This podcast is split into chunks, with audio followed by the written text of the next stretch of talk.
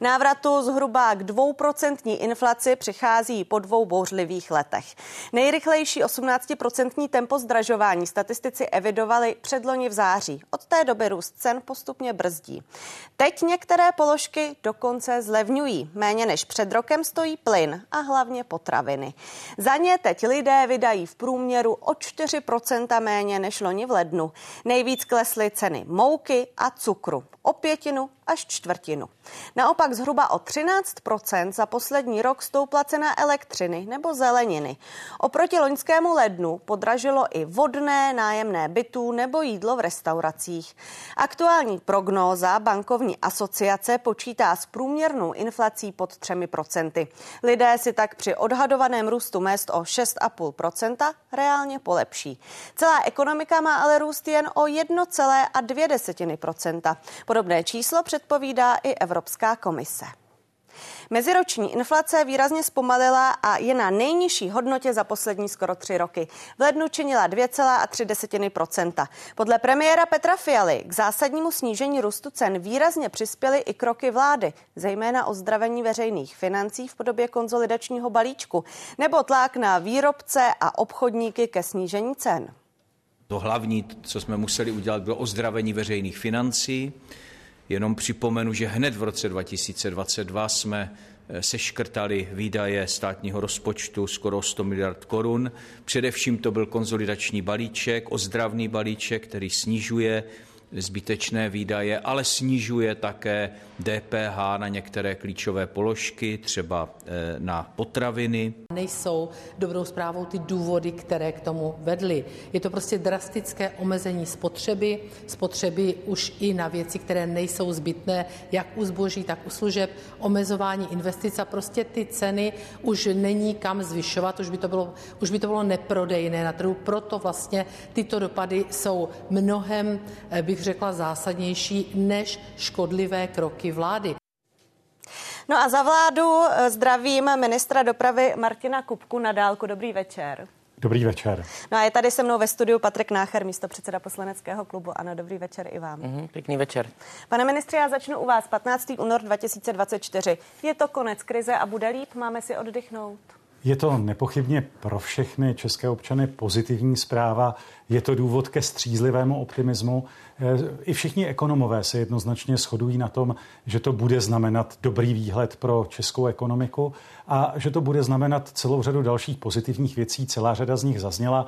Například to, že lidem začnou růst reálné mzdy, že nás v letošním roce také velmi pravděpodobně čeká i růst ekonomiky o 1,2% HDP. A předpokládám také, že pokud se podaří dál setrvat v tom Eh, tempu snižování inflace nebo alespoň stabilního eh, cenového eh, vývoje, tak to opravdu může zároveň znamenat další posilování české ekonomiky a zlepšování podmínek pro investory a také zároveň snižování úrokových sazeb. To rozhodování Česká národní banka do jisté míry předjímá, že pokud se opravdu bude dál vyvíjet inflace v České republice příznivě, takže to může znamenat další snížení úrokových sazeb a to zase má pozitivní vliv na chuť lidí investovat, chuť investorů eh, vkládat víc peněz do svých projektů a to samozřejmě má pak další významný vliv na to, jak se bude dařit české ekonomice. Pane Nachere, jak moc jásáte vy? Tak já jsem zaznamenal to číslo, dávám ho zase do nějakého kontextu, takže na první pohled to vypadá, že to číslo je dobré, že je nízké. Eh, na druhou stranu, když se podíváme na ten celý komplex, tak zaprvé to vychází z mnohem vyššího základu. Když se podíváte na inflaci, která byla loni v lednu, tak byla 17,5%. To znamená, že logicky eh, tam tenkrát končil ten úsporný eh, balíček, nebo jak se to, ten úsporný tarif, nebo jak se to jmenovalo, jednak. A druhák, je potřeba se potom podívat na ta jednotlivá čísla. Prostě tam všude, kde my jsme říkali, že ten, eh, my tomu říkáme daňový balíček, eh, bude zvyšovat ceny, tak se to naplnilo, to jste konec konců ukázala v tom přehledu. A tam, kde my jsme říkali, že to snížení o 3% body u potravin se nepromítne, tak to se také ukázalo, protože jestli jsem správně koukal, tak meziroční snížení cen u potravin je o 0,1%, nikoliv o ty 3% body.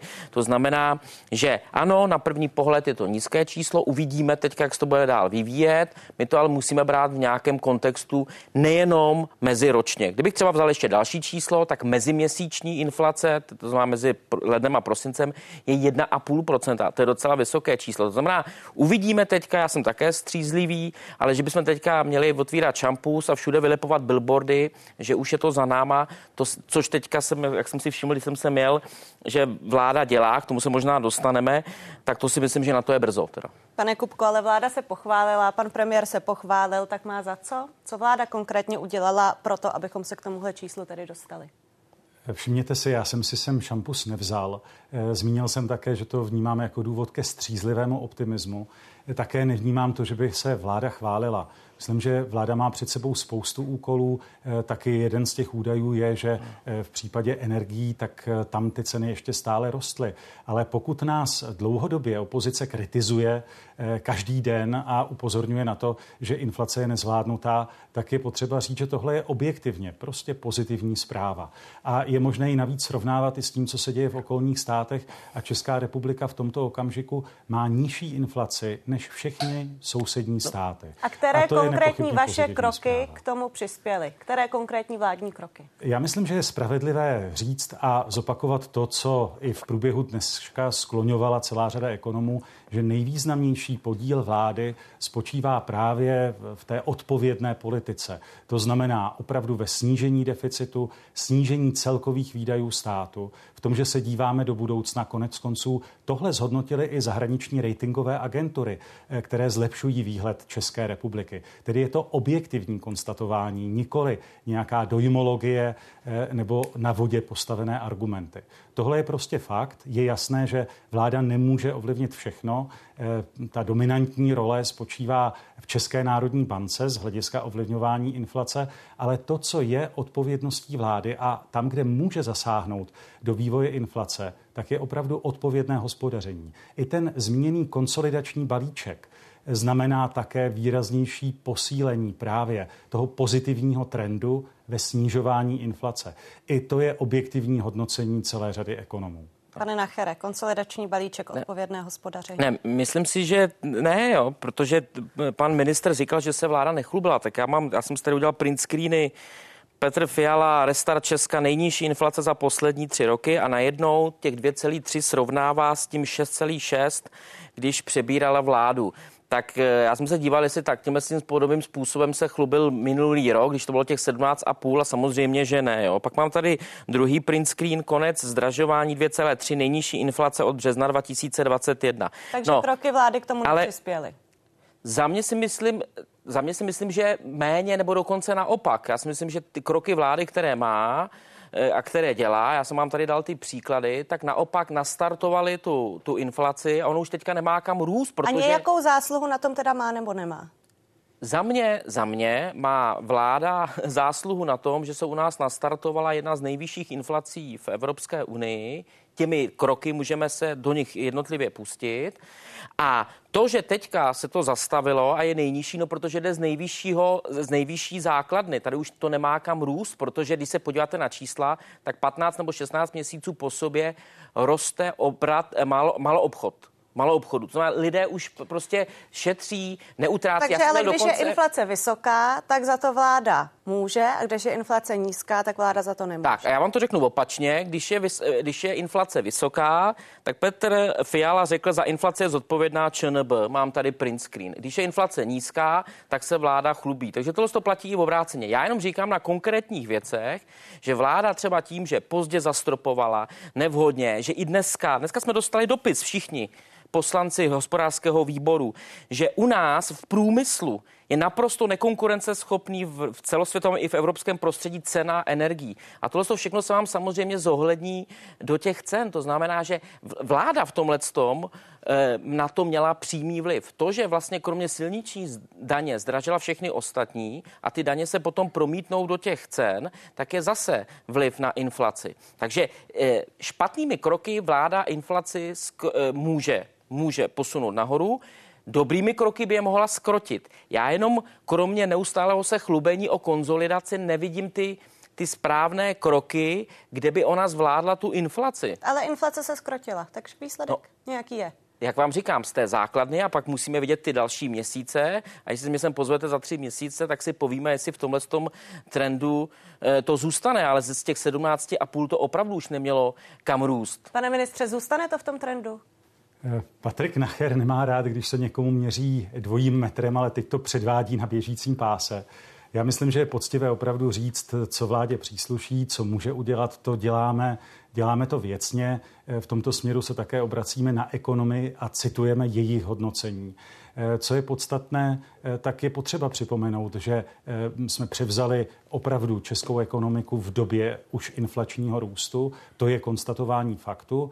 A zároveň jsme převzali zejména energetiku zanedbanou ve stádiu fakticky skanzenu. A to předchozí období znamenalo opravdu zajistit i do budoucna podmínky větší odolnosti, větší energetické bezpečnosti. Pokračujeme velmi rychle v tom, jak probíhá tender na výstavbu nových bloků jaderné elektrárny v Dukovanech a samozřejmě podnikáme další kroky k tomu, aby Česká republika do budoucna byla odolnější před těmi okolními vlivy a případnými Pane krizemi. ministře, ale když jsme u těch cen elektřiny, tak tady jsou konkrétní čísla. Meziměsíčně cena elektřiny pro domácnosti v lednu o 12,1, meziročně o 13,3% Přitom ještě v říjnu pan premiér Fiala říká, přestože cena silové elektřiny klesá, tak budou lidé v příští příštím roce platit převážně stejně jako letos nebo v průměru maximálně o jednotky procent více. Tady platí eh, opravdu to, že já jsem to zmiňoval i na začátku, že jsme si vědomi toho, že pořád je cena energií v České republice vysoká. Právě proto podnikáme ty kroky, aby bylo možné opravdu reálně přispět k tomu, že se i ceny energií v České republice eh, budou stabilizovat a že to bude znamenat důležitou zprávu pro všechny, kteří jsou na energiích závislí. A Takže jste ale slibovali něco, co jste nesplnili v říjnu. No, jenom si vezměte, co všechno jsme v té věci podnikli. Eh, ať už to byly právě kroky ve vztahu k větší bezpečnosti energetické, eh, například zajištění i eh, toho terminálu v Emshafenu, který zajišťuje to, že už opravdu nejsme bytostně závislí na plynu z Ruska. I tohle souvisí Počkejte, přímo s pane ministře, ale teď budu citovat Alexandra Vondru z ODS. Jak je to s plynem z Ruska? Alexandr Vondra předevčírem. Upřímně mě tolik nevzrušuje, jestli část našeho plynu má ruské DNA. Zásadní je, že už nejsme Ruskem vydíratelní, což byl stav, kterého si Rusko před únorem 22 otevřeně užívalo, popíchlo Putina v akci a tak dále. Ale tak pokud to pana Vondru nevzrušuje, tak vás to tedy taky nevzrušuje, nebo jak je to s tím ruským plynem? Ale já říkám přeci přesně to, co zmínil on. To podstatné je, že nejsme vydíratelní a že v tuto Ale chvíli, kdyby došlo, máme. Eh, to úplně vláda není schopná ovlivnit. To, co jsme byli schopni ovlivnit, bylo to, abychom si vytvořili možnosti získat i plyn od jinot, protože to do budoucna znamená, že jsme odolnější a že i v okamžiku, kdy se například bude dál vyhrocovat situace v Rusku, eh, tak bude prostě možné utáhnout ony kohouty, ale popravdě znamená to, že tohle eh, je více v rukách těch obchodníků. To, odkud pochází ten plyn a který se podle některých odborníků přičítá opravdu z části Rusku, eh, tak jsou kapacitní zásobníky na Ukrajině, ale tam také obchodníci soustředili v průběhu léta plyn i z jiných zdrojů. Takže kdybychom to opravdu měli poctivě určit, tak část toho plynu je ta, kterou si obchodníci naschromáždili pravděpodobně z norských zásob i od jinut, pravděpodobně i z LNG a zároveň tam pravděpodobně může být i nějaký objem toho ruského plynu. Ale znovu přesně to, co říkal Aleksandr Vondra. Už nejsme vydíratelní, protože máme i jiné možnosti, jak zásobovat Českou republiku plynem. To je to stěžejní i pro další odolnost Česka a i proto, aby v budoucnu se opravdu i ceny energií mohly stabilizovat. To je to nejpodstatnější sdělení i pro českou veřejnost. A nás to dál čeká v oblasti zajištění eh, nezbytných zdrojů elektrické energie, ať už to budou Dukovany, do budoucna Temelín a pochopitelně také se podařilo významně navýšit eh, i eh, zdroje obnovitelné. Byť je jasné, že s ohledem na české podmínky, české přírodní podmínky, tak se obtížně dostaneme eh, třeba k hodnotám, které v tuto chvíli vykazuje ten německý energetický mix, který sahá až k někam ke 40%. Ale co je podstatné pro další vývoj České republiky, že už nejsme tolik zranitelní a že i z hlediska budoucnosti českého průmyslu, tak vytváření těch dalších možností, Dobrá. větší odolnosti, tak to znamená důležitý, eh, opravdu důležitý počin pro Dobrá, budoucnost. Tak, pane Nachera, vy se tady kroutil hlavou. Ne, já jsem tak, pan ministr vždycky takovým tím eh, hrozně klidným hlasem eh, říká věci, které nejsou úplně pravdivé, aby, aby se od toho odrazil k tomu, že ta vláda to dělá dobře. On použil slova jako, že, je, že tady zdědili skanzen, a zadluženou, zadluženou Českou republiku. Jo. Tak s tím zadlužením, to už jsme si řekli xkrát, že jsme byli čtvrtá nejméně zadlužená země, že u covidu ty kompenzace chtěla eh, zrovna ODS mnohem větší pro vícero firem a vícero osob. Eh, pokud jde o ten skanzen, to bych já fakt chtěl vždycky popsat. Rozumíte, skanzen, tam si člověk představuje, že to je tady v rozpadu, přitom my jsme třeba u elektřiny, vývozci té elektřiny. Pokud jde o ten ruský plyn, tak je to zase takováhle chiméra. Eh, oni vyčítali předchozí vládě závislost na Rusku z hlediska ruského plynu a že to bude na nule. Nakonec se teďka zjišťuje, že ruského plynu sem teče nejvíce za posledních čtyři roky a ropy dokonce za posledních 12. Nějaký, u, u toho plynu je to 62%.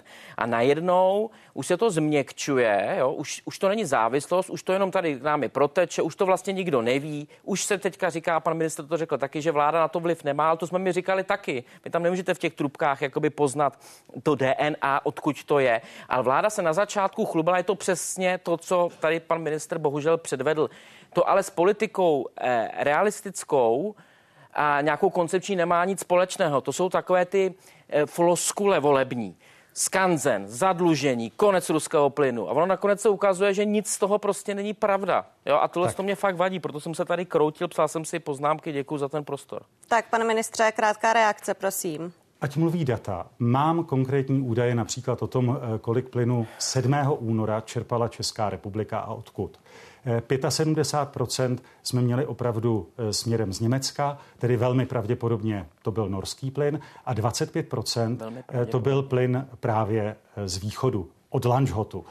A právě těch 25% se i podle analýzy toho plynu eh, částečně skládalo právě z toho plynu, který je eh, výhřevnější a eh, ten tvoří zejména zdroje evropské a tedy zdroje z Norska, které se tam naschromáždily v průběhu léta a přibližně 7% mohlo být z Ruska. Tak jenom, ať jsme opravdu fakticky poctiví Pánové, tak pojďme... a nešíří tady pan Patrik Nacher nesmysly. Pojďme se vrátit... jsou konkrétní údaje. Pojďme uh-huh. se vrátit k těm cenám. V meziměsíčním srovnání se domácnostem v lednu prodražilo hlavně bydlení zdražení. Zvýšily se ceny elektřiny a to o 12% Dražší byla i voda, vodné skoro o 11% stočné téměř o 13,5 Víc stal i zemní plyn a na začátku roku zdražilo taky teplo a teplá voda o 3,2% A ještě pohonné hmoty, ty byly v lednu ve srovnání s prosincem průměrně o 18 haléřů levnější. V posledních 30 dnech ale jejich cena stoupá. Litr naturalu se aktuálně prodává průměrně za 37 až 68 haléřů haléřů. Nafta stojí ještě o desetník víc. A k nám se přidává Jiří Gavor, energetický konzultant. Dobrý večer vám přeji. Dobrý večer všem divákům České televize. Jak vy byste vysvětlil ty částky, eh, které lidi teď vidí na fakturách? Meziměsíční zdražení mezi prosincem a lednem lze opravdu snadno vysvětlit. Vždycky na přelomu roku se totiž mění regulovaná část ceny. Myslím, že všichni diváci si, jsou si dobře vědomi, že to, co platíme na fakturách, má dvě základní složky. Je to ta obchodní část, kterou můžeme ovlivnit, ale ta regulovaná to určuje energetický regulační úřad a vždycky mění ceny splatnosti na další kalendářní rok. No a také je dobře známo, že v tomto roce došlo k podstatnému zvýšení v roce 2023 tam jsme byli vlastně chráněni tím, že jsme v elektřině neplatili podporu obnovitelných zdrojů energie. To znamená, pro domácnosti to bylo 495 korun eh, za jednu megawatt hodinu a také poplatky za použití distribuční a přenosové sítě byly vlastně zmraženy na úrovni předcházejících let. No a o to citelnější byl ten nárůst od ledna tohoto roku. Co je dobré znamení a jako dobrý výhled do budoucna je, že tato situace se už nebude opakovat. To zdražení je opravdu jednorázové splatností na celý další kalendářní rok. Takže eh, já očekávám, že když budeme hodnotit meziměsíční inflaci za další měsíce, tak naopak bude docházet k zlevňování, protože právě ta obchodní část ceny výrazně padá a pomalu se promítá do nabídek dodavatelů. To znamená, že teď, když ve špičce, ve špičce se plyn na burze prodával za 300 eur za megawatt hodinu a včera to bylo za 26 eur, tak to poznají lidé na fakturách. Kdy? No já myslím, že oni to už poznávají. Ta obchodní část ceny se postupně promítala už během roku 2023 a jsem si jist, že mnozí diváci dostali lepší nabídky od svých dodavatelů, z nich někteří už ji přijali a ti, co je ještě nepřijali, co mají před sebou, tak se můžou těšit, že ty nabídky budou postupně ještě lepší a lepší protože právě ten pokles nebo ten pokles, změna velkoobchodní ceny se vždycky promítá s určitým časovým spožděním. A to je teďka před náma. Když se podíváme na tabulky OECD, které mimochodem ukazuje opozice teď v posledních dnech na sociálních sítích, tak tam je Česko v té energetické inflaci pořád eh, na prvním místě. Jak tu tabulku číst? Tak já si myslím, že co se, když se eh, srovnáváme opravdu globálně v celém světu, co je notorický problém nejen Česka, ale v celé Evropě je, že máme sníženou konkurenceschopnost vůči jiným částem světa, notoricky eh, vůči Spojeným státům americkým, což je země zaslíbená s velmi nízkou cenou plynu, s velmi nízkou cenou elektřiny. Takže na jedné straně náš spojenec, na druhé straně velký hospodářský vlastně protivník a v tom směru celá Evropa zaostává společně s Českem. Co se týče vlastně toho středoevropského trhu, tak jak čeští průmyslníci, tak němečtí a okolní země nakupují v zásadě na stejném trhu, takže ta obchodní část ceny se líší opravdu minimálně. Co se líší, to ještě jsou zbytky podpor jednotlivých států a například němečtí průmyslníci mají výhodu, že v jejich účtech už je vynulována položka podpory obnovitelných zdrojů energie. I některé další státy ještě pořád chrání vlastně svoje odběratele nějakými zbytky vládních zásahů. V České republice už byla vlastně ta státní podpora zcela odstraněna. A jak je to s tou závislostí na ruském plynu? No, já myslím, že pravda je, že opravdu my už nejsme nějak fatálně závislí. A na druhé straně pravda je, že pořád k nám ruský plyn v nějakém malém objemu proudí, ale což nemůže vláda ovlivnit, protože eh, trh s plynem, opravdu toky, spli, toky plynu neurčuje, neurčuje vláda, ale obchodníci s plynem. A pokud eh, jsou eh, dobré nabídky k koupi eh, z východu Evropy od našich sousedů, Slovenska, Maďarska, Rakouska, kteří ještě používají ruský plyn, tak samozřejmě část ruského plynu se k nám dostává. Ale myslím si, že to opravdu neznamená nějakou fatální závislost. V tomto směru dávám vládě za pravdu. Energetický konzultant Jiří Gavor, děkujeme, hezký večer. Hezký večer a nasledanou vám i divákům a pan Nacher zase kroutí hlavou. Ne, tak já se směju. Tak jestliže platí teze, že vláda nemůže ovlivnit, jestli sem proudí ruský plyn, tak pak musí platit teze, že to nemohla ani ovlivnit v momentě, kdy se chlubila, že se nebude proudit ruský plyn. Jo? Nemůže prostě platit obojí. A mě hrozně baví to, že vláda se nejdřív chlubí, že zamezila tomu, aby sem proudil ruský plyn, tím se ministr Sikela chlubil, že 0%. A teďka, když se najednou zjišťuje, tak jako nenápadně probublává přímo, že sem prostě ten ruský plyn dál proudí, tak najednou se říká, že to vlastně vláda e, ovlivnit nemůže. A to my říkáme od začátku, nemůže. Pan odborník to řekl a pak zároveň dá vládě za pravdu, ale předtím ta vláda se pět minut předtím chlubila, že zamezila tomu ruskému plynu sem proudit. Takže, Takže je to dvojí metr. Dvojí metr, nevím, tohle je spíš, spíš zmatení toho, že se vždycky přihlásím k, něče, k něčemu, co mi vyhovuje a to, co mi nevyhovuje, tak pak zapomenu. No, ale já velmi jako pečlivě poslouchám, takže na tohle to upozorním. Jestli to je dvojí Pane metr, ministře? to bych třeba neřekl. Tak znovu prostá fakta. Na začátku té energetické krize jsme byli stoprocentně závislí právě na ruském plynu.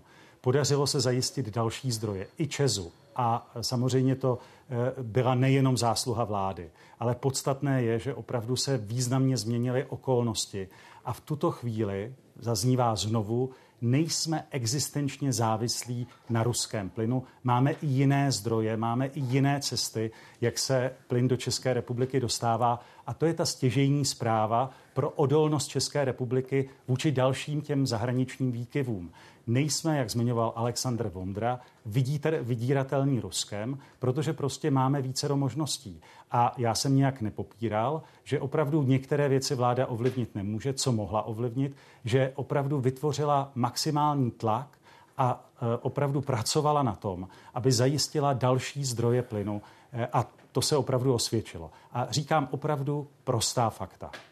Eh, pane Nachere, další srovnání, když se podíváme s ostatními zeměmi Evropské unie, Češi omezili spotřebu nejvíc ze všech. Co to hmm. znamená, že obchodníci narazili na strop?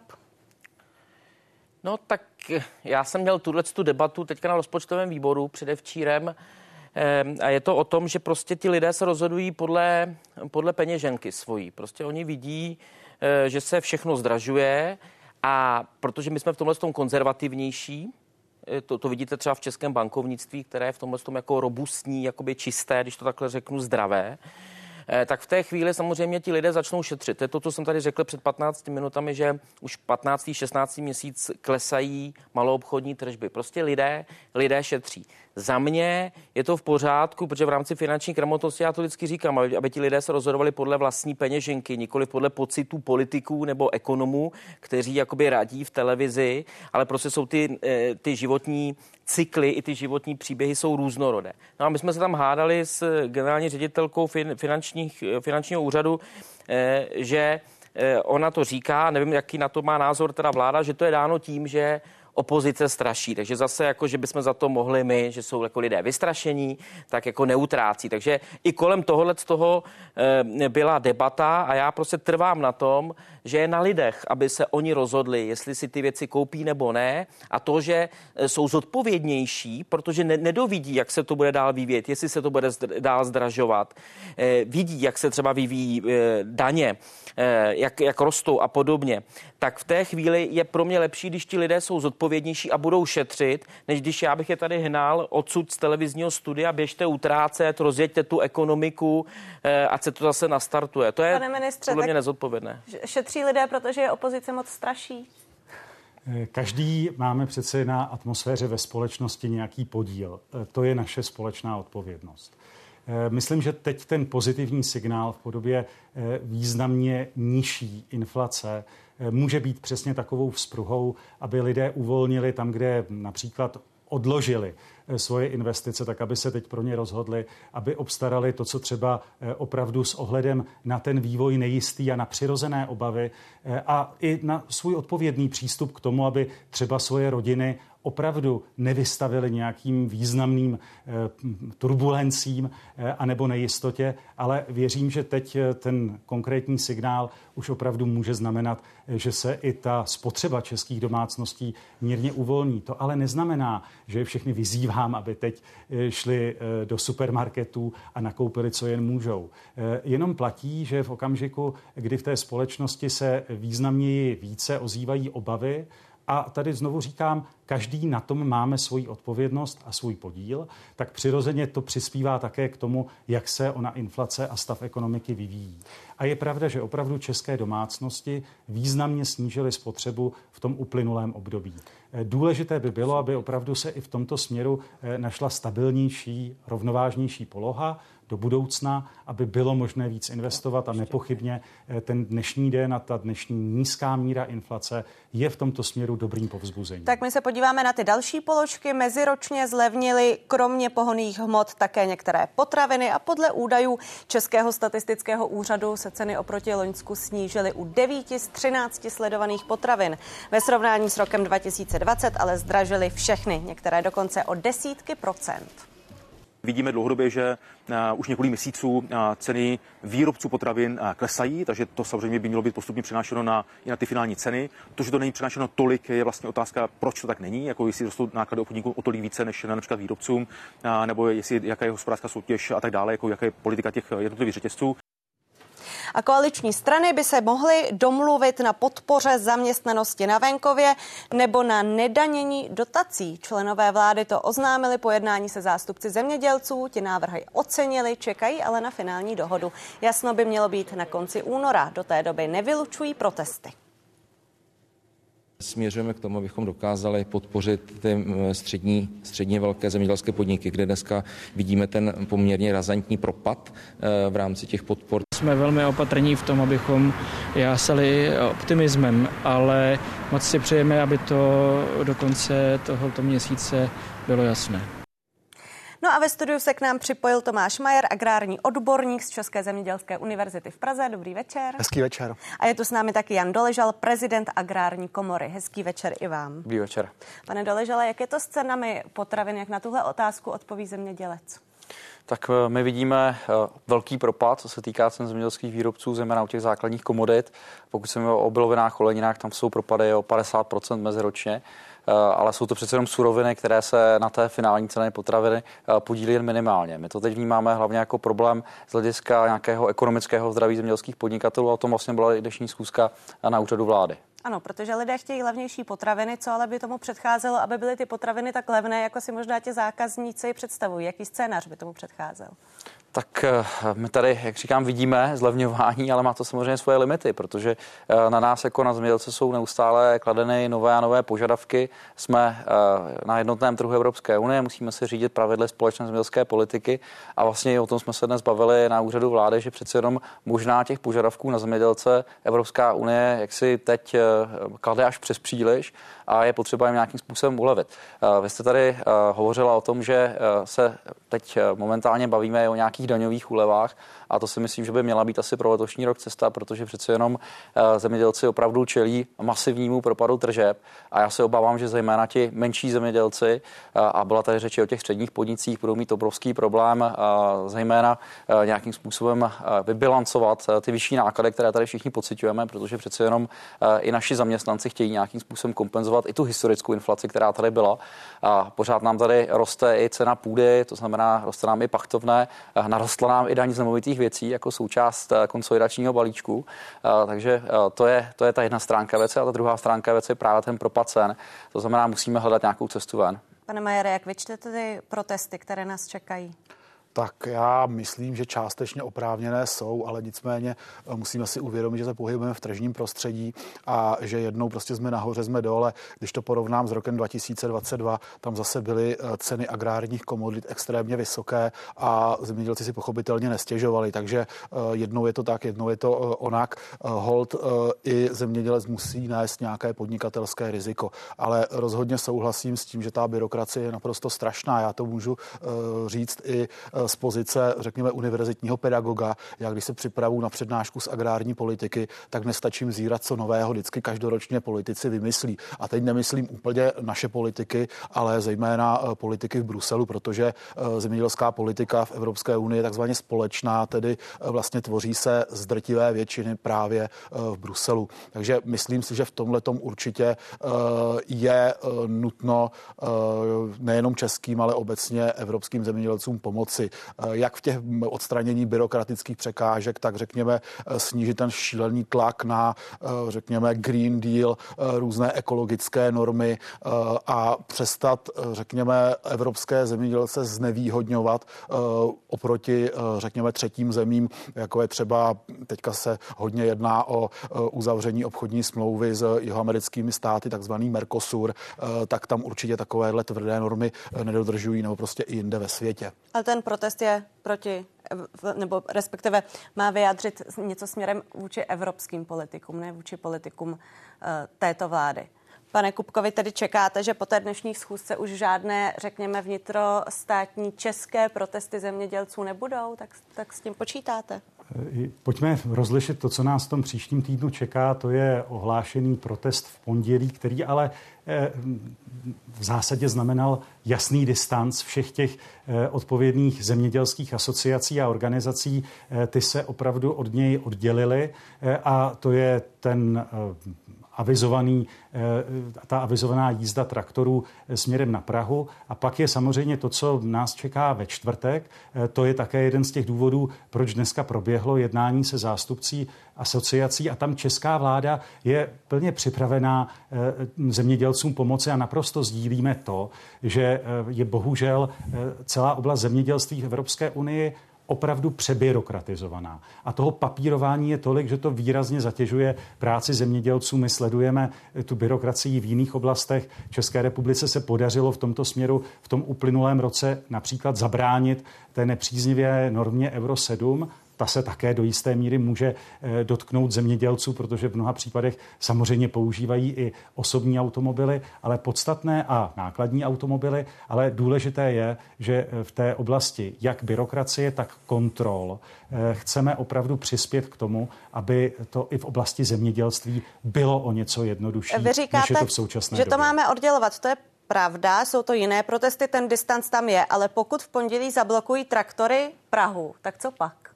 Vláda prostě říká, my s nimi nemluvíme, protože jsou tam i lidé z dezinformační scény. Ale co když se to opravdu stane a ty traktory tu Prahu zablokují?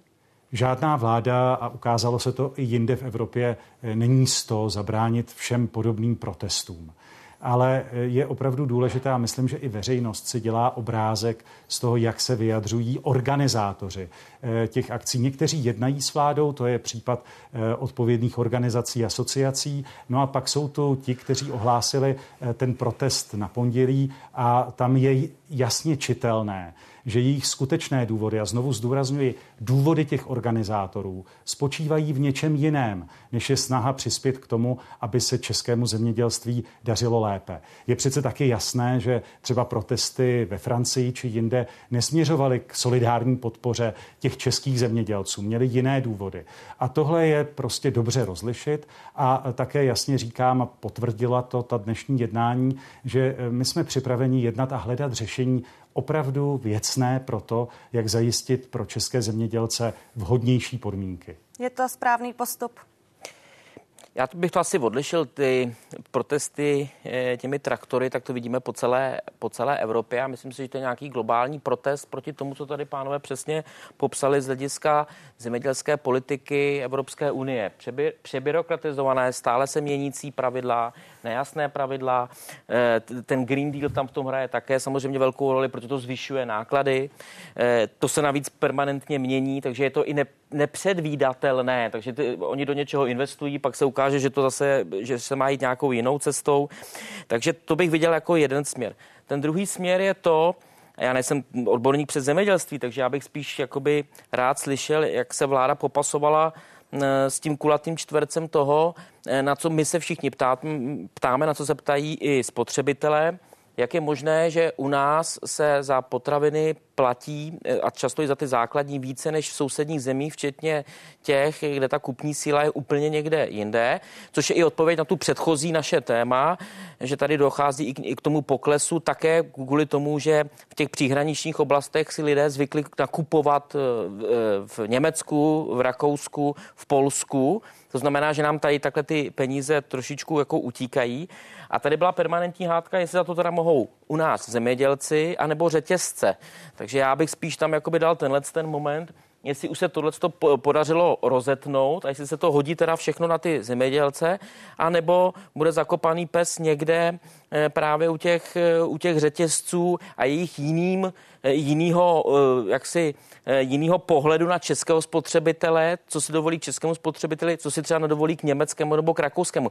Proto z tohoto úhlu pohledu já jsem v tom předchozím tématu říkal, že se těm lidem nedivím protože v momentě, kdy se to i dá i snadno porovnat a už se to, už se to dostává i do mass médií ve větším měřítku, tak někdy už nejsou ochotni si ty věci Pane kupovat Majere, v momentě, kdy se dají koupit někde jinde levněji. tu cestu, protože vy jste kritizoval třeba už jenom to, že my tady odchováme prasata, odvezeme je za hranice a potom si koupíme drahé konzervy. Eh, tady nebyl zmíněn jeden článek a to jsou potravináři, ale já bych začal trošku z jiného konce. Eh, mohou za to politici politici. Sedí tady jak opoziční politici, tak trošku dál máme koaličního politika bez rozdílu.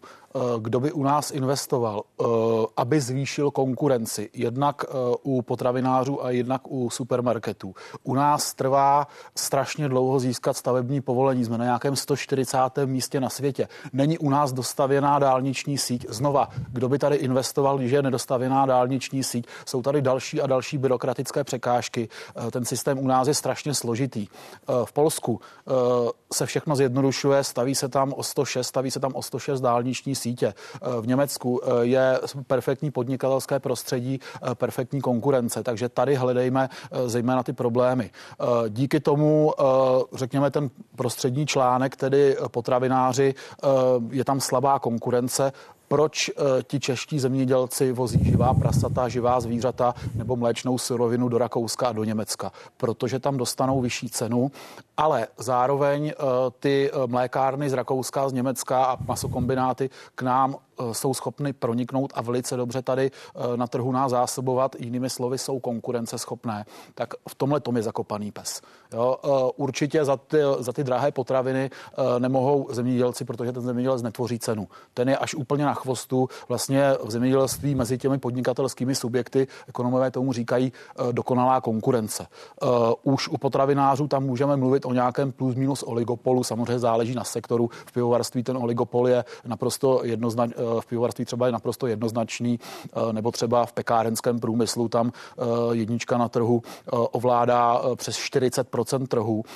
Nicméně pak ještě musíme zmínit, řekněme, obchodní řetězce, ty asi nejvíce tvoří tu cenu, ale zase je to záležitost konkurence. Já být vlastníkem obchodního řetězce také se snaží maximalizovat tu cenu, pokud to ty lidi budou kupovat. Takže oni se chovají vlastně jenom tržně. Jo. Je to zejména záležitost politiků a jejich pochybení, respektive jejich neochoty eh, nějakým způsobem kultivovat podnikatelské prostředí. Pane Doležele, tak my jsme se tu bavili mnohokrát, kdo za to může, za ty drahé potraviny, jestli tedy zemědělci, potravináři, obchodníci, tak nakonec politici. Já bych, to, já bych to asi takhle nezjednodušoval. Ono skutečně tady bylo správně řečeno, že zemědělci tu cenu netvoří. My jsme na nějakém globálním prostředí. My tady konec konců teď máme největší problém, že máme jaksi lokální náklady, evropské náklady, které opravdu jsou navyšovány někdy tou uh, přemírou ambicí, přemírou byrokracie a tak dále.